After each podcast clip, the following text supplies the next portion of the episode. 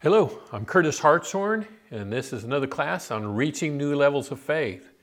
Know, just a short review in chapter or in class number eight, we talked about how did Peter search out his faith, did a character study. Then we did another character study of Job. The next one talked about Job and the practical struggle. And then in our 10th class, we talked about how do I solidify my faith? How do I make my faith solid? And then in our last class, we talked about up again, down again faith. And so I think we're ready to do another character study. So for class number 12, we'll talk about what was so great about Abraham's faith. When we talked about faith, and if I name, ask you to name one of the most faithful characters of the Bible, you would probably think of Abraham. He was called the father of our faith. And yet, we looked last week in our class on Up Again, Down Again faith that Abraham's one of the most classic examples of having high highs and low lows when it came to faith. So, really, what was so great about Abraham's faith? Well, let's look in chapter, uh, in, the, in Hebrews chapter 11, and uh, we're going to look at how Abraham's faith was so great. A, under this, by, by faith, Abraham took God at his word. And then under that number one, Abraham left the comfort of his native land. In the Hebrew account, the book of Hebrews, chapter 11, it says in verse 8 By faith, Abraham, when he was called, obeyed by going out to a place which he was to receive for an inheritance, and when he went out, not knowing where he was going. By faith, he lived as an alien in the land of promise, as in a foreign land dwelling in tents with Isaac and Jacob, fellow heirs of the same promise. For he was looking for the city which has foundations, whose architect and builder is God. When God told Abram to leave his father and leave his land, he said, Go and I'll, I'll tell you where to stop. You just keep going and I'll, I'll let you know where to stop. And God stopped him in a foreign land. And I don't know if you've ever been a foreigner. I, I, went to India one time and I don't look like I belong in India. I don't look like them, I don't dress like them, I don't talk like them. And so I know what it's like to be a foreigner. Well, that's what Abraham did. And he did it at God's command. And so that took a, a great amount of faith. And really, what it boils down to here, number two, is God said it and that settled it. You know, in Genesis chapter 15, when we actually look at, at the command, if you'll turn with me there, Genesis chapter 15 and verse 6, it says, Then he believed in the Lord, and he reckoned it to him as righteousness. Now, this is right after God had told him that his descendants were going to be as, as numerous as the stars. There was a promise made to Abram, and this is before he had children. You're going to have numerous uh, descendants. And yet, uh, you know, he says he just believed God. If God said it, that settled it in Abram's mind. And that's what made him a man of such great faith. Abraham believed, even though he did not know how God was going to accomplish this promise. He had no children, and yet he said, okay, this is, this is what God says, then I have every confidence that he's going to do just that. Let's look at another aspect of, of Abraham's faith. You know that by faith, Abraham passed his beliefs on to his son Isaac. I didn't really catch this one in the Bible when I was first studying, and then I happened to watch a movie and it showed Abram teaching Isaac about his faith. I thought, wow, is that really in the Bible? Well, it actually is. Number one, he invested time in Isaac teaching him the ways of Jehovah, and it's recorded in Genesis chapter 18. Starting in verse 18, it says, Since Abraham will surely become a great and mighty nation, and in him all the nations of the earth will be blessed. For I have chosen him, so that he may command his children and his household after him to keep the way of the Lord by doing righteousness and justice, so that the Lord may bring upon Abraham what he has spoken about him. Since Isaac was the only child, really, of Abraham and Sarai, I know that you know, Hagar had Ishmael, but the only really direct descendant was Abraham, and it says that Abraham was, was commanded to, command his children to teach his children the ways of the Lord, then he obviously took the time to command Isaac and to teach Isaac. I want to share with you this quote here by uh, President Dwight D. Eisenhower. He once said that the best answer for too much government in Washington is better government at home. There's a lot of wisdom in that. We need to make sure that we teach our children, that we pass on our faith to our children. And I know I covered this when I talked about imitating faith, but it is so important.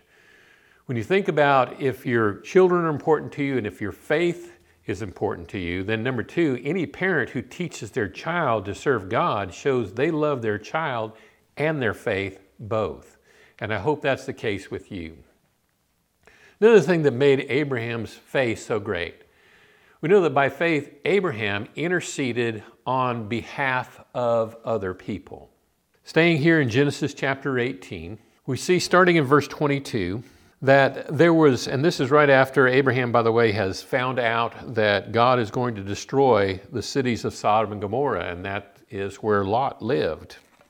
It says in verse 22 Then the men turned away from there and went towards Sodom, and while Abraham, Abraham was still standing before the Lord, Abraham came near and said, Will you indeed sweep away the righteous with the wicked? Suppose there are 50 righteous within the city. Will you indeed sweep it away and not spare the place for the sake of the 50 righteous who are in it? Far be it from you to do such a thing. Now keep in mind, he's talking to God. Far be it from you to do such a thing, to slay the righteous with the wicked, so that the righteous and the wicked are treated alike. Far be it from you. Shall not the judge of all the earth deal justly? And so the Lord said, If I find in Sodom 50 righteous within the city, then I will spare the whole place on their account. And Abraham replied, Now behold, I have ventured to speak to the Lord, although I am but dust and ashes. Suppose the 50 righteous are lacking five. Will you destroy the whole city because of five? And he said, I will not destroy it if I find 45 there. He spoke to him, and this is Abraham speaking to God, yet again, and said, Suppose 40 are found there. And he, God, said, I will not do it on account of the 40. And then he said, Oh, may the Lord not be angry, and I shall speak. Suppose 30 are found there. And he said, I will not do it if I find 30 there. You see what he's doing? He's bargaining with God. And he said, Now behold, I have ventured to speak to the Lord. Suppose 20 are found there. And he said, I will not destroy it on account of the 20. And then he said, Oh, may the Lord not be angry, and I shall speak only this once. Suppose 10 are found there. And he said, I will not destroy it on account of the 10. As soon as he had finished speaking to Abraham, the Lord departed, and Abraham returned to his place. A man's faith is reflected in his concern for the welfare of other people. And here is Abraham boldly going before God and pleading for the cities of Sodom and Gomorrah, these wicked cities. Why would a man do something like that? Well, I'm sure he was concerned about his nephew Lot, but he cared about the welfare of other people. And because of that, he interceded, he went before God, and he asked God to please spare these people if he could if he could find 10 and that's a that's kind of the sad part of this story is god could not even find 10 righteous people in that city of sodom. And so you know he he destroyed it. But the the point is is that Abraham, a sign of his great faith was the way that he cared about other people. Remember just a couple of classes ago in, in class number 10, I talked about Mark chapter 12, verse 28 through 30. And that's where Jesus was questioned about what is the greatest commandment. And he said, The greatest commandment is love the Lord your God with all your heart, all your soul, all your mind, and all your strength. But I want to look at the next verse. I'll put that up here on the screen for you. Mark chapter 12, verse 31 says, And the second is like it. This you will love your neighbor as yourself. There is no command greater than these. The greatest command, according to Jesus, is love God.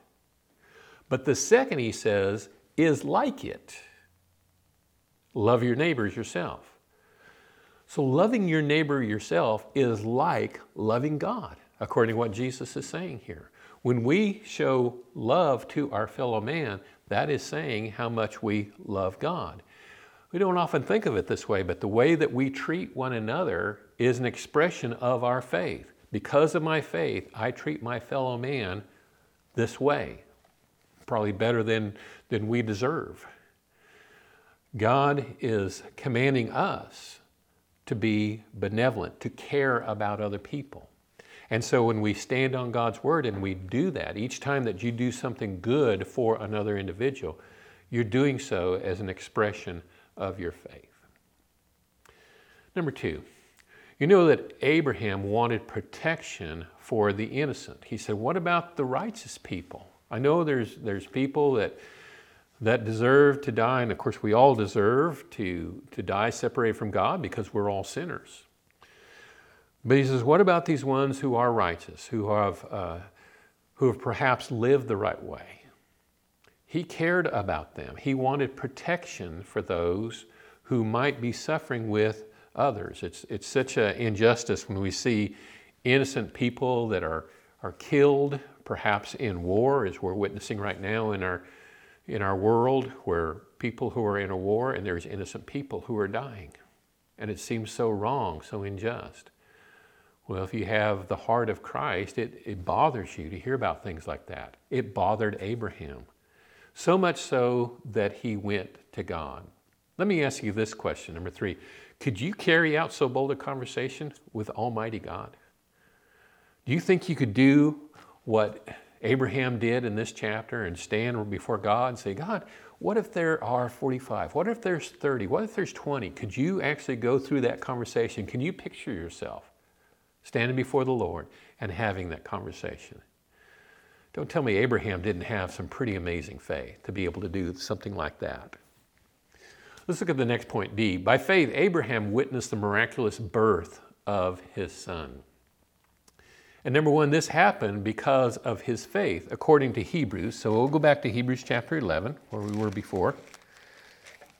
And this time we're going to read verses 11 and 12. It says, By faith, even Sarah herself received ability to conceive, even beyond the proper time of life, since she considered him faithful, meaning God, who had promised. Therefore, there was born even of one man, and him as good as dead, at that, as many descendants as the stars of heaven in number, and innumerable as the sand which is by the seashore. It was by faith that Sarah was able to bear a child and she did so by a man who the Bible says is as good as dead. That's not a compliment, by the way. Abraham was very old. She herself was quite old, and yet they were able to conceive of a child. Why did they get to do that? Why did he get to witness something like that? Because of his faith. You know, when you have great faith, you get to see things and witness things that other people miss. By faith, he was able to witness this miraculous birth of his son. But then, number two, the ultimate test of Abraham's faith was when God told him to offer that son up. In Genesis chapter 22 and verse 2, he says, Take now your son, your only son, whom you love, Isaac, and go to the land of Moriah and offer him there as a burnt offering on one of the mountains, which I will tell you. The Bible says that Abram got up early the next morning and he went to offer his son. I think when we look at the life of Abraham and we look at his faith, surely this event stands out as an ultimate test of one's faith. He loved Isaac dearly. This was the son of promise. And yet, he was not even hesitant to do what God said when God said, I need you to offer him up. It would have been so easy to rationalize that. I mean, put yourself in Abraham's situation. You could have said, well, you know, God never wants a human sacrifice. He never commands us to make a human sacrifice, so surely this is a mistake. Or he could have said, Yeah, God, I'll, I'll do that, and, and waited till maybe noon or, or in the evening to go instead of early the next morning. I mean, it would have been so easy to rationalize this and say, Yeah, surely God doesn't want me to offer my son up. We know the story that God never did allow him to carry out the sacrifice of Isaac, but he was willing to do it. And as soon as God saw that he was willing to do that, he stopped him. He says, Don't offer your son. I know that you love me. I know that you care for me. I know that you have your faith in me. You know, when you're ready to offer up your most prized possession just because God says, I demand it of you, then you have some pretty amazing faith.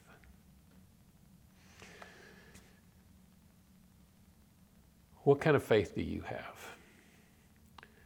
Do you have that kind of faith where you can trust God? Whereas if God says, This is what I want you to do, whether you understand it or not, whether it makes sense to you or not, are you willing to say, God, if this is what you want me to do, this is what I'll do? There's so many other examples we could look at. You know, I think about the life of Paul and how Paul was not, oh, he was Saul of Tarsus before he became the Apostle Paul. He was the Pharisee of Pharisees. It would seem to us that when Paul, when Saul became the Apostle Paul, when he became a Christian, that he would be the person that you would send to convert the Jews. And yet we know that Paul was the apostle of the Gentiles. To us, it makes no sense. But this is what God wanted. And of course, it worked out really well. Paul was very effective in reaching many people in the Gentile community. We often find ourselves in a situation where we don't totally understand what we're doing.